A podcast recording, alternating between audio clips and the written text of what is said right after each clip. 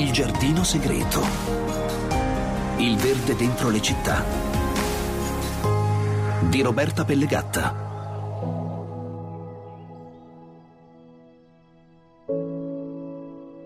Dobbiamo sempre pensare alla grande lungimiranza dei nostri padri costituenti, che scrissero nell'articolo 9 tra i principi fondamentali non soltanto la tutela del patrimonio storico-artistico della nazione, ma anche la tutela del paesaggio. Per questo nel 2016 abbiamo istituito la Giornata Nazionale del Paesaggio, che è un modo per eh, organizzare una competizione virtuosa tra progetti e un modo anche di partecipare alla selezione europea che si svolge successivamente, a cui partecipa il vincitore della competizione italiana. Quest'anno vince la Fondazione Misericordia Misericordia Maggiore di Bergamo, è un riconoscimento importante, un'altra prova di come noi in molti settori siamo all'avanguardia, dobbiamo essere orgogliosi, più orgogliosi di quanto siamo normalmente.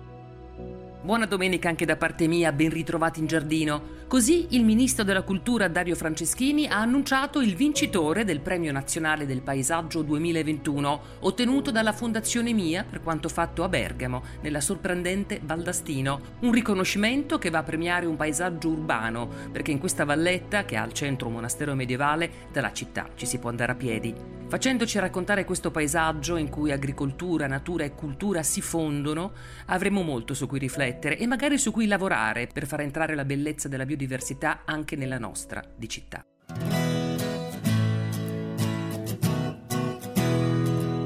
La terra appartiene ai suoi proprietari, ma il paesaggio appartiene a chi sa apprezzarlo. Upton Sinclair Ben trovato al Giardino Segreto al botanico Gabriele Rinaldi, direttore dell'Orto Botanico di Bergamo. Buongiorno. Mi viene subito da dire Forza Bergamo, perché Bergamo rappresenterà l'Italia in Europa quanto a modello di paesaggio, perché ha vinto il Premio Nazionale del Paesaggio 2021 eh, con la Valle d'Astino. È stata una sorpresa, però nel senso che non era così scontato che andassero così bene le cose, però devo dire che è un progetto significativo, per cui credo che sia ben motivato il fatto che possiamo rappresentare degnamente il nostro paese anche in ambito europeo. Quindi congratulazioni per il riconoscimento ottenuto, ma riesce, è così bravo da riuscirci a descrivere la Valle d'Astino alla radio? Se conoscete Bergamo sapete che è famoso il fatto che ci sia una città alta, una città bassa, quindi c'è la collina e una delle colline di Bergamo, proprio della città, eh, si chiama Valle d'Astino, quindi non è un luogo remoto, è un luogo per intenderci a 3 km dal centro, a 2 km da Città Alta ed è una valletta in cui c'è un contesto unico perché un monastero benedettino, vallombrosano in particolare, ha mantenuto dal Medioevo fino ai giorni nostri il suo compendio agricolo forestale. Quindi vuol dire che è uno dei pochi monasteri che hanno intorno i campi disegnati dai frati e i boschi e le aree terrazzate che stanno appunto in collina. Tutto è rimasto così per secoli, così per modo di dire, nel senso che a un certo punto l'area è stata abbandonata, poi una, la ripresa. È una, è una, valle che ha subito un po' la storia de, della cultura contadina e quindi con i ronchi agricoli che sono stati abitati fino alla, agli anni 50. Il monastero stesso, dopo l'abbandono dei frati alla fine del Settecento, è diventato prima un ospedale psichiatrico e poi è diventato di fatto una grande cascina. Dopodiché c'è stato l'abbandono delle campagne, quindi anche il monastero è stato abbandonato e i campi hanno avuto un'evoluzione nuova che è stata la trasformazione nella monocoltura e il monastero è andato sempre di più verso il degrado. Si pensava negli anni 70 di trasformarlo addirittura in un residence in campi da golf intorno, poi c'è stata una sollevazione popolare, ci sono state molte forze come Italia Nostra, WWF, così che si sono fatti sentire dire e per fortuna le scelte hanno portato alla conservazione di questo manufatto, che fino a dieci anni fa era davvero mal ridotto, con il tetto fondato in alcuni punti, con davvero ammalorato. Perciò la proprietà, l'ente che è diventato proprietario appunto nel 2008, la Fondazione Misericordia Maggiore, ha intrapreso un lavoro lento, lungo di, di restauro attento di questo manufatto, però nel frattempo anche l'intorno è stato preso in considerazione, per cui con un lavoro di squadra che ha compreso anche l'orto botanico, il parco dei colli, la regione, eccetera, è stato iniziato un lavoro lento di recupero anche delle aree circostanti. C'è stata la consapevolezza che era davvero eh, inutile recuperare il monastero senza salvaguardare, anzi migliorare il paesaggio intorno anzi direi che proprio è una delle peculiarità di Astino, perché sa, l'Italia è tempestata di monasteri, ce ne sono di straordinari, bellissimi, un po' in, lungo tutta la penisola. Però appunto è il compendio che lo rende speciale, cioè il fatto che sia riuscito a mantenere intorno a sé una così grande area ed è un miracolo perché davvero la storia del nostro territorio è invece una storia di frammentazione, per cui che sia sopravvissuto un contesto del genere in ambito urbano ha davvero, delle, ha davvero speciale. Noi ovviamente ci abbiamo messo i valori della biodiversità, per cui abbiamo cercato di orientare i processi in modo da far sì che ci fosse sì un recupero agricolo, ma tenendo presente la necessità di considerare gli aspetti ecologici. Abbiamo fatto in modo che il disegno prevalente fosse di tipo biologico, quindi con una conduzione agricola orientata alla riduzione delle sostanze di origine chimica che fino a, fino a pochi anni fa erano presenti ad Astino, per cui dieci anni fa 23 ettari di superficie agricola erano irrorate classicamente con il diserbante più noto che noi conosciamo. Insomma. Quindi laddove c'erano campi di mais e pesticidi, eh, ora troviamo biodiversità biodiversità, paesaggio, bellezza, condivisione anche. Esatto, c'è il suolo che sta rigenerandosi, è un processo lento, lungo e devo dire non ce l'aspettavamo che ci vorressero così tanti anni per rigenerare il suolo agricolo, però nel frattempo appunto ci sono diversificate le colture, se prima c'era la monocoltura tradizionale, classica, come c'è un po' dappertutto, basata sul mais, senza quasi mai una rotazione, anche questo giustifica il fatto che i suoli siano così degradati. Ebbene adesso le colture sono diversificate, il paesaggio è molto biodiverso, lo si vede, i corridoi ecologici nel frattempo sono cresciuti, abbiamo inserito siepi campestri ai margini dei fossati, davvero si sente questo paesaggio che respira, se lo si guarda dall'alto lo si vede parcellizzato con eh, una bella integrazione tra parti coltivate e parti invece che hanno proprio un forte connotato naturalistico. E tutto questo paesaggio che respira, che ci sta descrivendo, è a Bergamo, è in città praticamente, è alla sì, portata di chiunque. È così, ma devo dire che è anche la fortuna di Astino, eh, perché fin dagli anni 70, quando appunto c'erano quei momenti di tensione tra i proprietari di allora, che volevano così, diciamolo, speculare, e la popolazione, però Astino era già nel cuore della popolazione, per cui, e non solo quella locale, proprio dei cittadini di Bergamo. Chiunque ha un ricordo positivo di Astino, anche prima. Adesso ancora di più perché le persone vengono, passeggiano, vedono, è sulle traiettorie in sostanza dei bergamaschi e devo dire che anche questa fase qui difficile, pandemica, sta portando le persone ad apprezzare ciò che il territorio immediato offre, per cui Astino è molto visitato, magari in zona rossa meno, ma in zona gialla ad esempio è continuamente percorso. Perché è la bellezza dietro l'angolo. Brava, proprio così, proprio così. Ci accorgiamo solo quando siamo costretti a volte che, che si può trovare a portata di mano delle, delle, cose che sono straordinarie pur essendo, come dire, semplici, come può essere semplice un percorso campestre, una siepe campestre, un campo, un prato. La natura.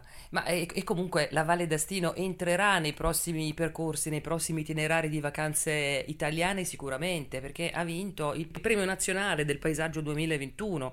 Ma io penso di sì. Lei consideri che il fatto di aver puntato, che l'Italia abbia puntato su un progetto che di fatto è in un ambito urbano è come dire, una scelta a mio avviso molto lungimirante, molto interessante, che si, si, intreccia benissimo con i temi che ci stiamo ponendo ora della sostenibilità, del fare scelte che siano coerenti, che non vadano tutte nella direzione della devastazione, ma anzi il contrario, anzi, che si vada. Ma anche perché gioco forza la natura dovrà entrare in città è vero. I confini dovranno essere sempre più fluidi mm, per forza, non c'è nulla più da dimostrare. Lei cosa dice? Sono d'accordissimo, già un po' sta accadendo. I, questi confini purtroppo sono a volte fisici, ma a volte sono culturali. Anzi, le devo dire che uno dei maggiori impegni nostri col progetto di Astino, in particolare quello dell'orto botanico, è quello proprio di lavorare sulla mentalità. Nel senso che non è possibile che, le faccio un esempio banalissimo, che però rappresenta, però come mai non riusciamo a convivere con i boschetti, con le siepi campestre, ma dobbiamo avere il prato e l'albero. Parlo dei parchi pubblici, eh? gli sì. arbusti no, perché dietro gli arbusti chissà cosa succede. Abbiamo perso il fatto che la natura è fatta di boschetti, è fatta di boschi, è fatta di siepi campestre, è fatta di, di suoli, è fatta di, di, comple- brava, di complessità, di interazione tra organismi. Un organismo che cresce viene tenuto sotto controllo da un altro di, che si nutre di questo, perciò più è complesso, più è facile tenere sotto controllo o avere un controllo reciproco tra gli organismi. E oltretutto ne guadagneremmo in termini di resilienza, di capacità di... Lei sa che adesso, scusi, mi sto un po' prendendo foga, però dica, dica. lo sa che buona parte della, della CO2 che, che, le piante sequestrano finisce nel suolo, cioè, quindi non, un albero è sì efficace nel sottrarre il CO2 dall'atmosfera, ma se non ha il suolo in cui infilarla, se non c'è un suolo fertile, se non c'è un, fu- un, suolo boschivo, c'è un suolo con organismi che sono in grado di fare il loro lavoro e per fare questo serve la complessità, serve non solo l'albero, ma serve l'albero, l'arbusto, il sottobosco, la liana, il, intendo la vitalba, il rampicante, servono gli organismi nel suolo, insomma serve e quindi dovremmo Perché proprio tutto abituarci. è legato, tutto, dobbiamo accettarlo. È così. Ogni essere vivente è legato all'altro, siamo, è come se fossimo un superorganismo alla fine. È vero, per cui questo tema del lavorare poco. sulla mentalità, sulla cultura, io mi auguro che in futuro le persone, anziché scegliere quando c'è da decidere tra un prato e un parcheggio, decidono per il prato. Ma io, io credo che la pandemia almeno questo ce lo stia insegnando. Ma speriamo, sarebbe davvero un grande risultato. eh. Le dico che non è facile perché per arrivare a questo serve, bisogna partire ogni volta dalla prima elementare tutti gli anni con le asticelle, i cerchiolini, eccetera, eccetera. Per cui è un lavoro di alfabetizzazione lento e forse, forse come dice lei, forse questo tema della pandemia invece magari ha accelerato i processi, ci ha fatto scoprire ciò che prima ignoravamo.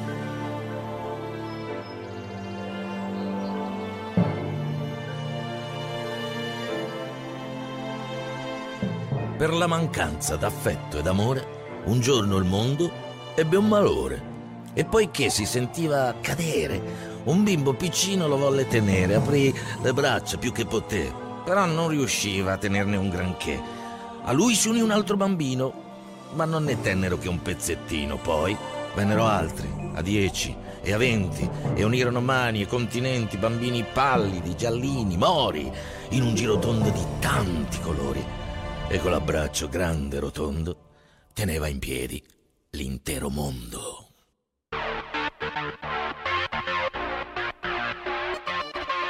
E allora, come ci diceva il nostro ospite, il botanico Gabriele Rinaldi, bisogna cominciare da bambini a maturare una sensibilità verso la natura e il paesaggio.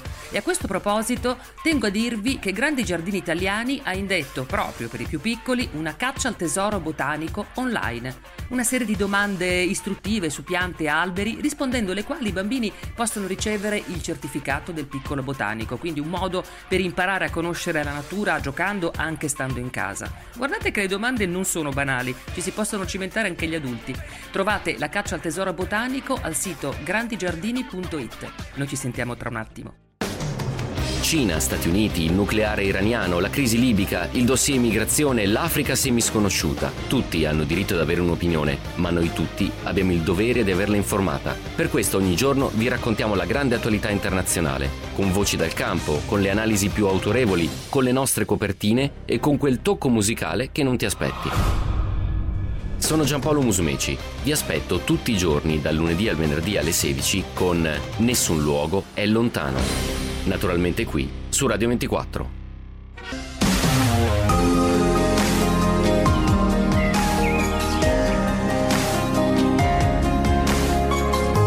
Il giardino segreto.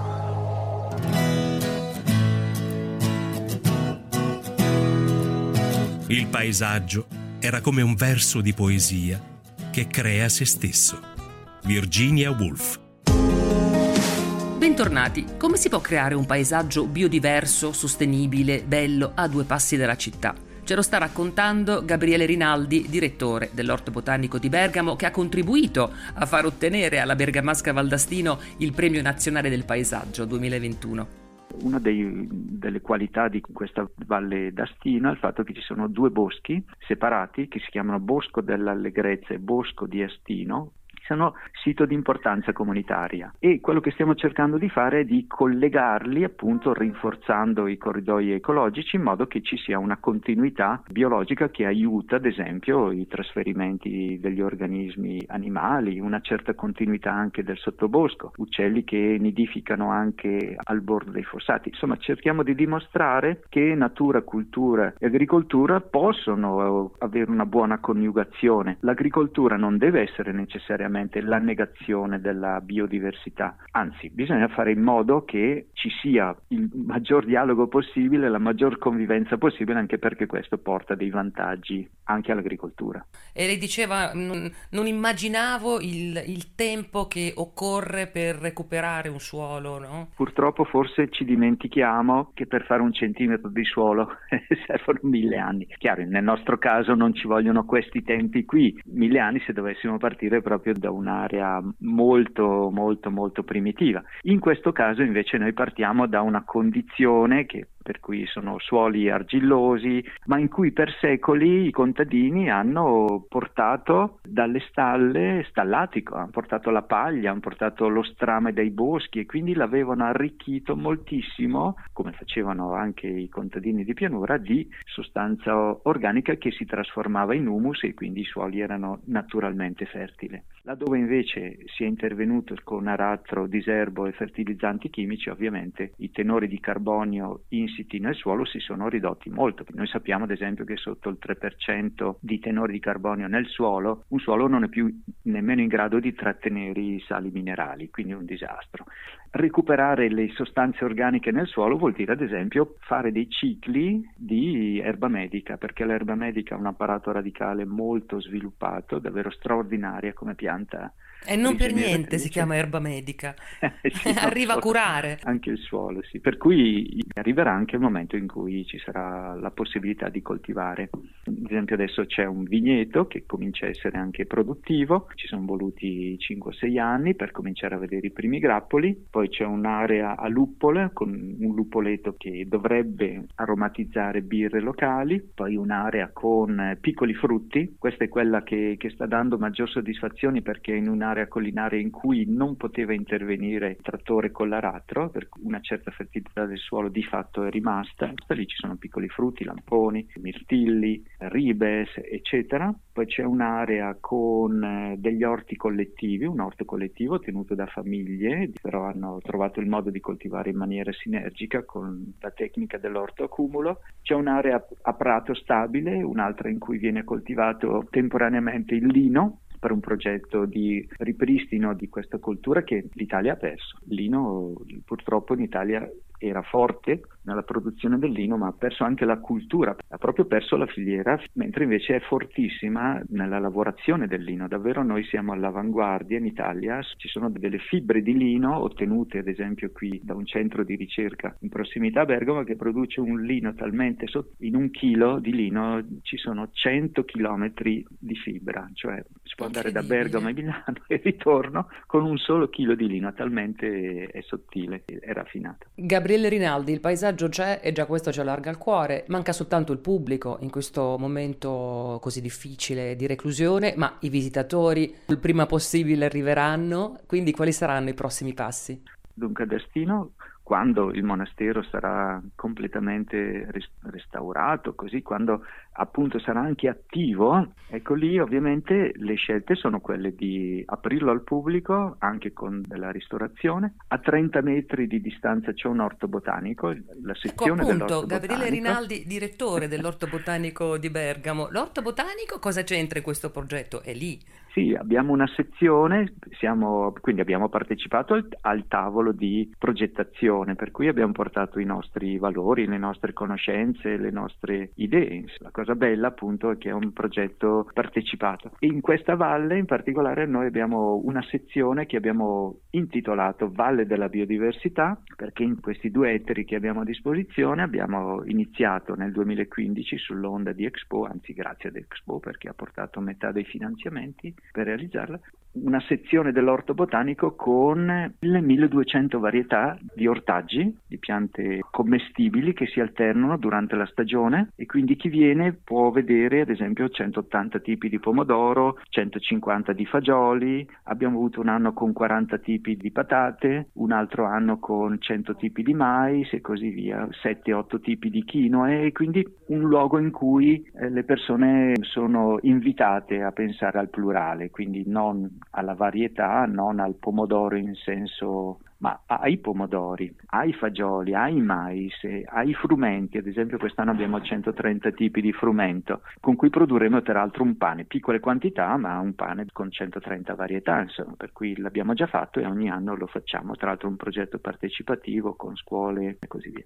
Lei sa che a questo punto la Valle d'Astino davvero può ergersi come modello, nel senso che un recupero del genere d'ora in poi dovrebbe essere la regola in Italia. Allora, diciamo ci sono delle condizioni ovviamente di privilegio, intendiamoci. Uno, il fatto che ci sia un luogo di fascino monumentale come appunto il monastero. Due, che ci sia il territorio, il terreno. E tre, che ci siano anche dei fattori favorevoli come ad esempio il fatto che enti pubblici e anche imprenditori privati si mettano d'accordo perché di fatto gli agricoltori qui sono imprenditori privati che fanno, vogliono prima o poi arrivare anche al reddito. La fondazione è un ente privato però è evidente che ha una, un collegamento con i pubblici. Quindi diciamo ci sono delle condizioni di privilegio, però non è detto che un, un progetto pilota, cioè questo è un progetto pilota che sarebbe bello che contagiasse, che fosse ispirativo, così come il, mi viene a pensare un progetto pilota non è detto che sia produttivo fin da subito, non è detto che le condizioni al contorno siano ripetibili, però il progetto sì,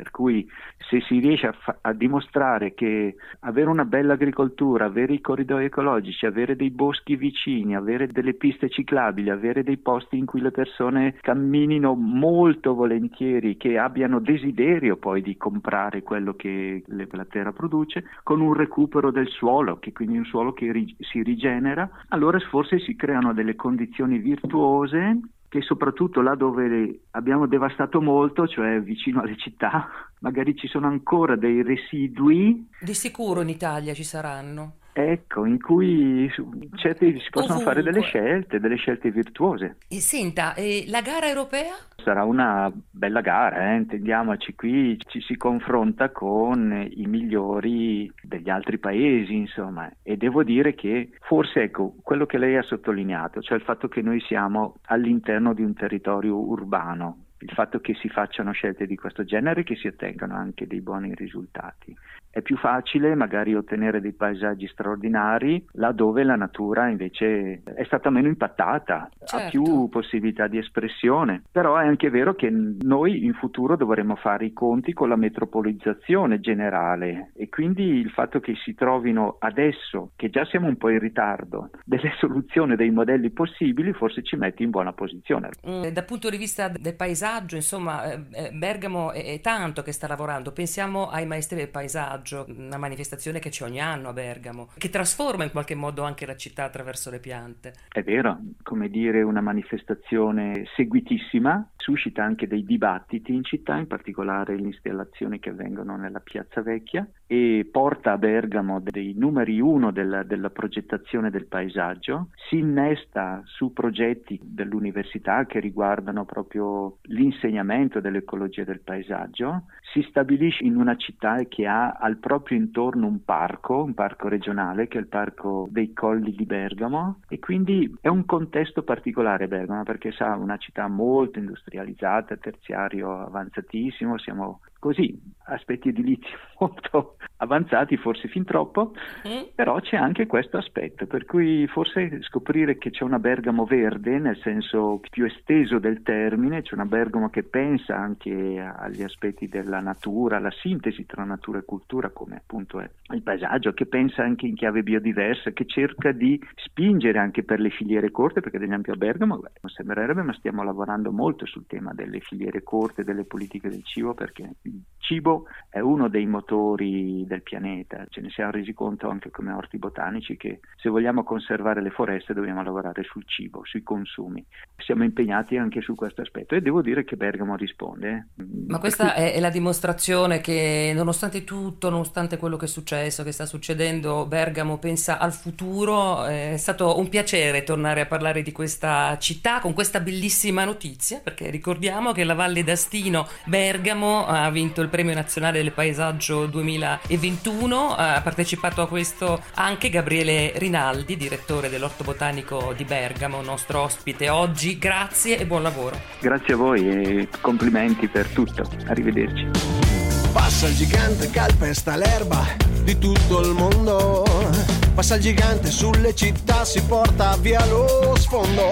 Passa il gigante, soffoca l'aria, all'acqua cambia colore e ci rimane un cielo bucato sopra un mare da buttare. E finché il sole cerca la luna, l'uva diventa matura, l'erba profuma tagliata, incrociamo le dita. Tu come stai? Quale mondo vuoi?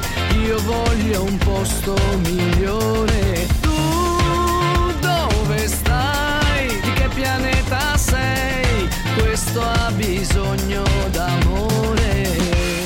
Troviamo qui nel giardino di Radio 24 domenica prossima, stesso orario, alle 15.30. Le registrazioni rimangono in rete, quindi se volete riascoltare cercate il giardino segreto in www.radio24.it o sulle piattaforme podcast. Una buona settimana da Roberta Pellegatta.